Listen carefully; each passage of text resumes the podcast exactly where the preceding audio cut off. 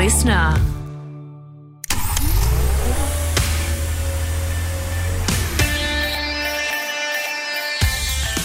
Hello, everybody. Greg Rust and Nadine Armstrong with you. Welcome to the Watt Report. You can probably tell we're having a laugh already as we uh, as we record this. How are you? How's your festive season, your holiday been so far? Excellent, What have you excellent. got? Five weeks off. Who gave you five weeks off? Ah, you know, you earn track you it. down with a microphone. You earn it, you earn it, don't you? Yeah, coming back, 2024 is going to be a ripper, and I can't wait to get into more of what's under the bonnet and the Watt Report. And in this, of course, we focus on news. We've decided to bring in our producer, Kelsey. Here she is. Hello, welcome to you. What is making news in the world of EVs? Well, Rusty, you know I always bring you the best in EV news, and this week is no different. I have found the gold, and I mean that quite literally because we're going to be talking about the golden battery. Can we cue some gold music here, like Spandau Ballet or James Bond? Now, this battery is being dubbed the golden battery, not just because part of it is actually gold, but because this thing is gold standard. It can charge from 10 to 80% in just 15 minutes, apparently. Sold, sold. Guys, that is a crazy fast charge. Uh, do you think it's worth the golden battery title if it can do what it says it can? Does it come with a golden price tag? Is the big question.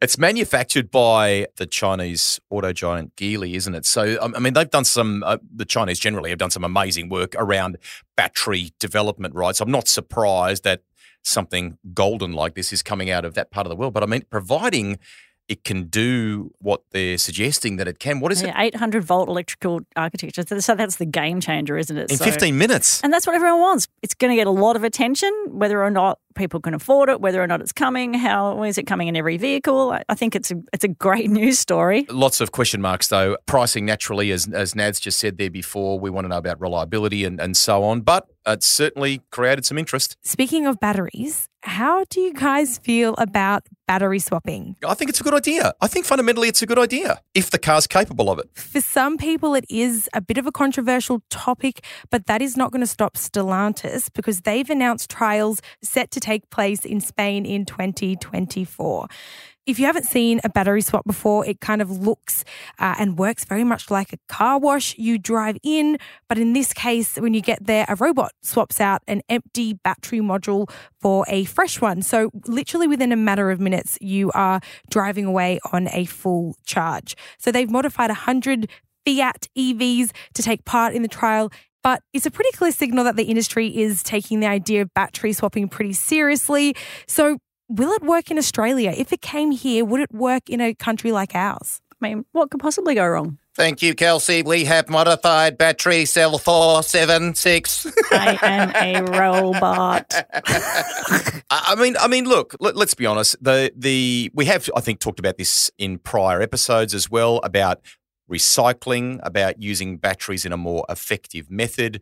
People who buy second-hand vehicles want to know that that the batteries they're getting have got a reasonable lifespan. So if the car is capable of doing this sort of stuff, and if we can prolong life by doing some of this swap stuff, I mean, particularly because a battery, what are we talking like? They're fifteen grand in some cases, aren't they? Yeah, replacements are, yeah, it's not cheap. So, yeah, and I, I guess, you know, it's going to have to be a specific battery. You know, what does that look like? How does that work with your warranties? I mean, you know, manufacturers will have a lot of things to think about if if they do go down this path locally. Um, yeah, I love that concept of, you know, how you, I think it's a Samsung, you can put your Samsung on top of another one and give them a bit of charge. Wouldn't that be good? Not recommended to park one car on top of the other, though, Nads.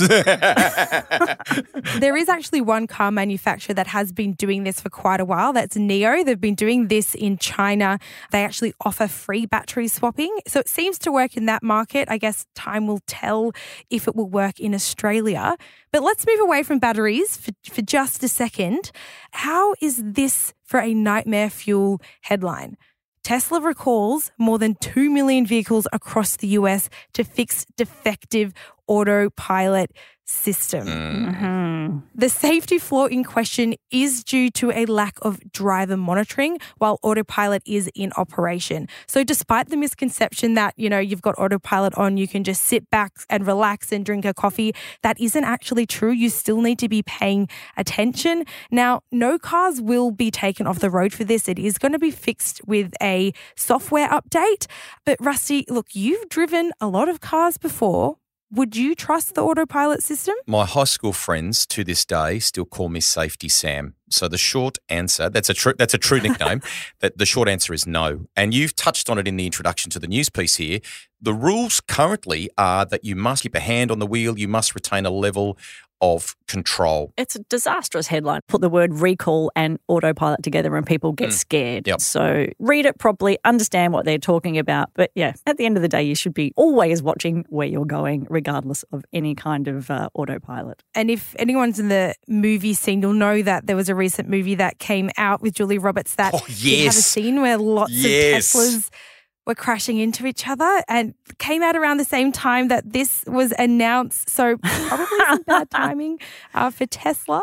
Exactly. How many times has The Simpsons predicted the future? We don't want that to happen. Because if it happened in Hollywood, it's possible, right? Well, look, speaking of, of rogue vehicles, uh, Lancia Ypsilon lovers got to see the new model before it was even released. The problem was uh, the photos were of it being fished out of a French canal. So is it too lame to say that the photos were leaked? Oh, I love what you've done see. there. I love what you've done Stealing. there. Ru- Is Rusty writing this stuff for Ah. you?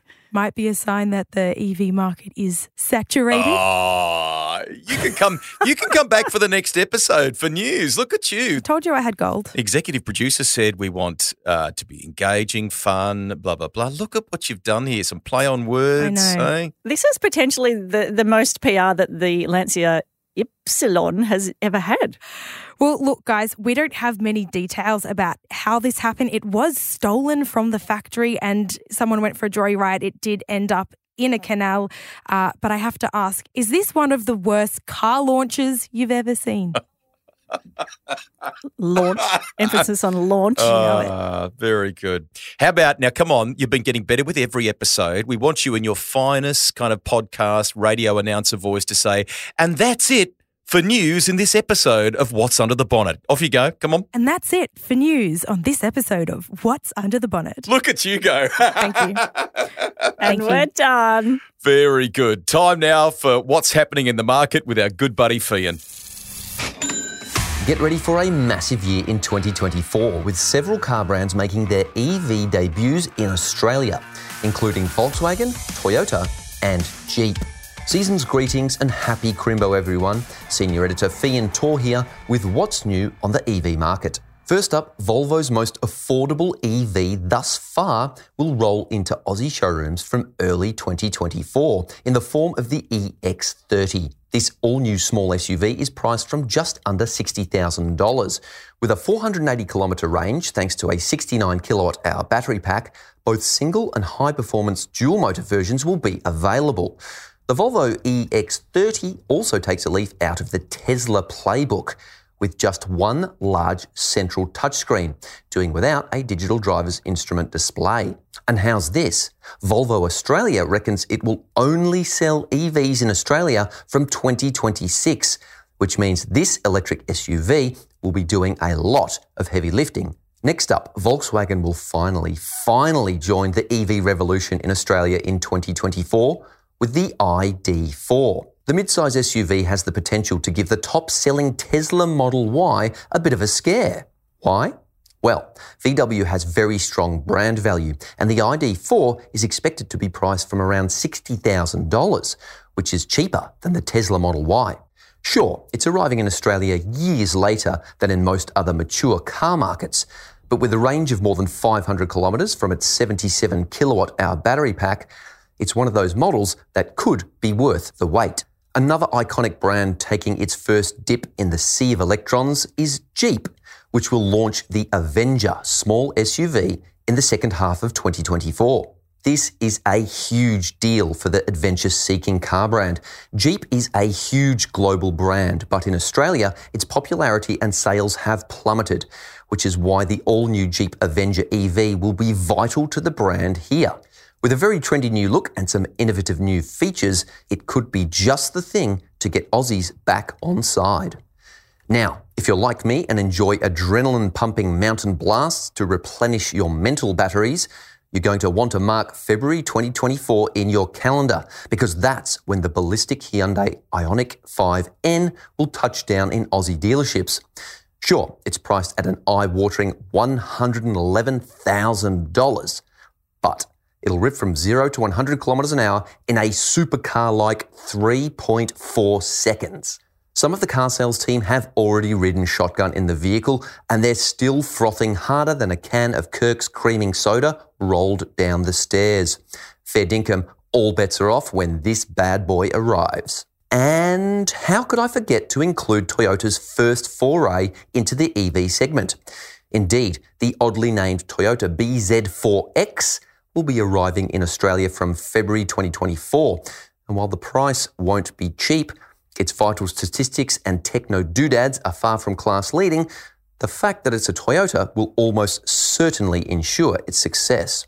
Wrapping up with a few news tidbits, and Honda's recently revealed next generation Prelude electric sports car could come to Australia after the company filed a trademark application for the Prelude name here. Meanwhile, Chinese EV giant NIO has confirmed it will launch a new global EV brand called Firefly. These vehicles will be, to quote NIO's CEO, disruptive, which is code for very affordable, with talk of a $20,000 EV arriving in 2025. And that's what's current in the EV market. Catch you next time. Our thanks to our buddy Feann there. Time to meet an EVer on this episode. And we have got Pat Lanyon joining us today from FareShare. He is the logistics and planning manager, and he's had a Ford e Transit on loan to test and see how well it stacks up, delivering thousands of meals to Aussies who are doing it tough each week. Pat, hello and welcome to the show. Thank you so much. It's a pleasure. So, Pat, it's probably fair to say that your job at FareShare requires quite a bit of moving around. So, tell us a little bit about that to start off with. Uh, yeah, okay. So, we're Australia's uh, largest charity kitchen, cook well over 2 million meals a year. So, there is a significant amount of movement of food, ingredients, finished meals, and we also have our own gardens where we grow vegetables. I did a rough calculation I think we do probably like six six to eight thousand kilometres a week. Yeah, wow, that's a lot. Yeah, so in Melbourne we've got eleven vehicles, a, a mixture of vans and, and small trucks.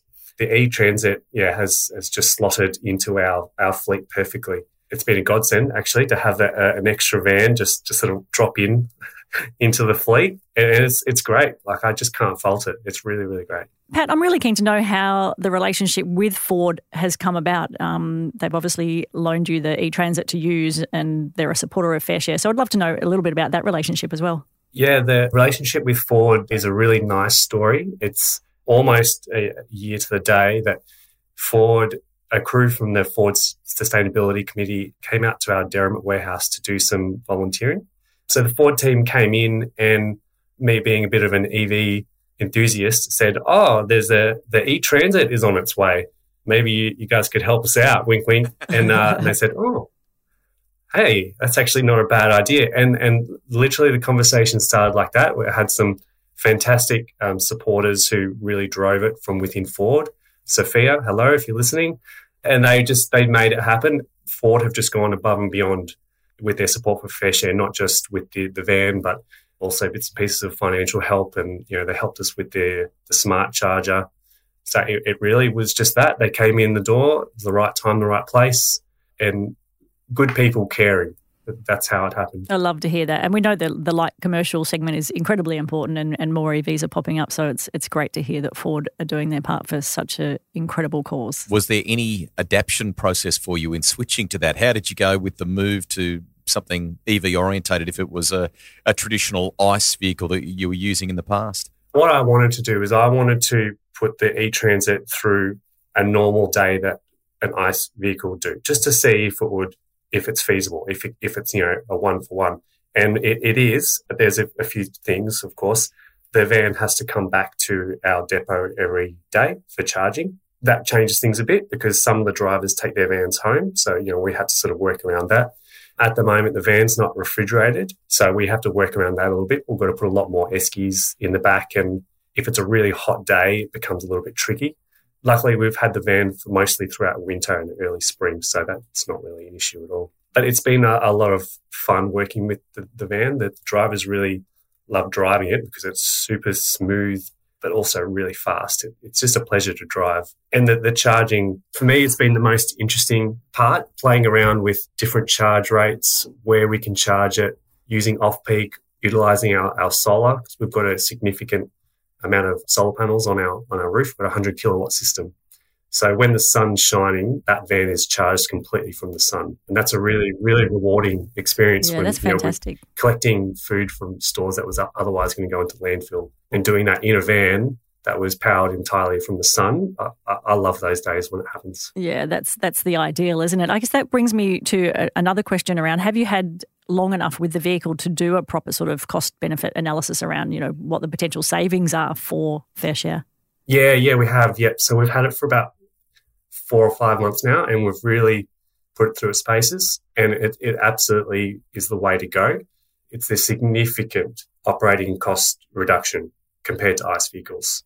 At the moment, the upfront cost of the of the electric van is what's a little bit of an issue in terms of the cost benefit. It's a still a fairly long payoff time, but if you can get your hands on an EV, you immediately save money. So I think I, I did a calculation. We travel around about 30,000 Ks, 35,000 Ks a year, a, a, single van will. And that costs us in the range of $10,000 in diesel plus servicing. To run the e van, probably about $1,000 a year, maybe, depending on how we use it. But I know that the way we use it, when the van comes back, there's still a lot of sunlight hours in the rest of the day that we can charge with solar and then charge with off peak rates. So it's very, very cheap that sustainability piece is obviously incredibly important for FareShare. It's kind of at, at, the heart of what you do, so to speak. But you know, what is that next step for you? How do you transition? You know, a the, the, the initial outlay cost, but sort of what are some of the things you would have to do to transition your whole fleet to EVs? Uh, not a huge amount. If somebody gave us the cash right now, there's really nothing stopping us from replacing all of our older ICE vehicles with the electric vans. We have very very set routes that don't really change too much. Mm.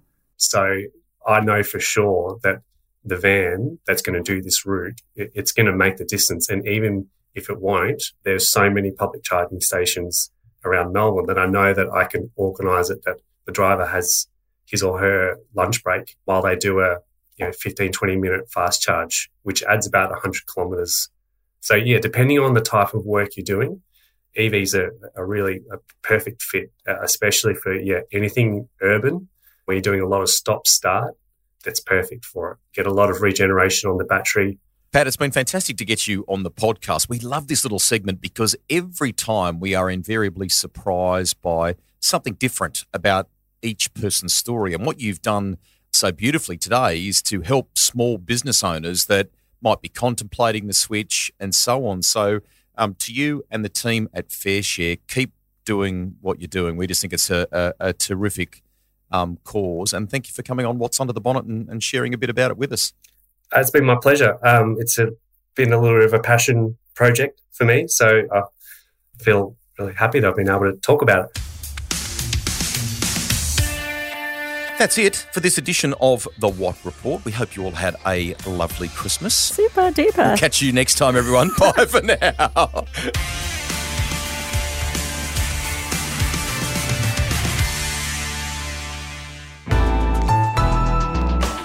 Listener.